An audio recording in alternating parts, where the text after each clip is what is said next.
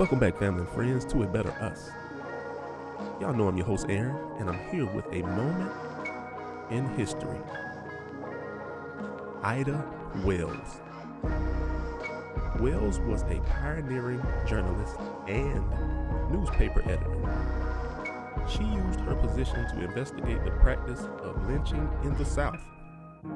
A fearless civil rights activist and female suffrage campaigner, she was a founder member of the NAACP in 1909.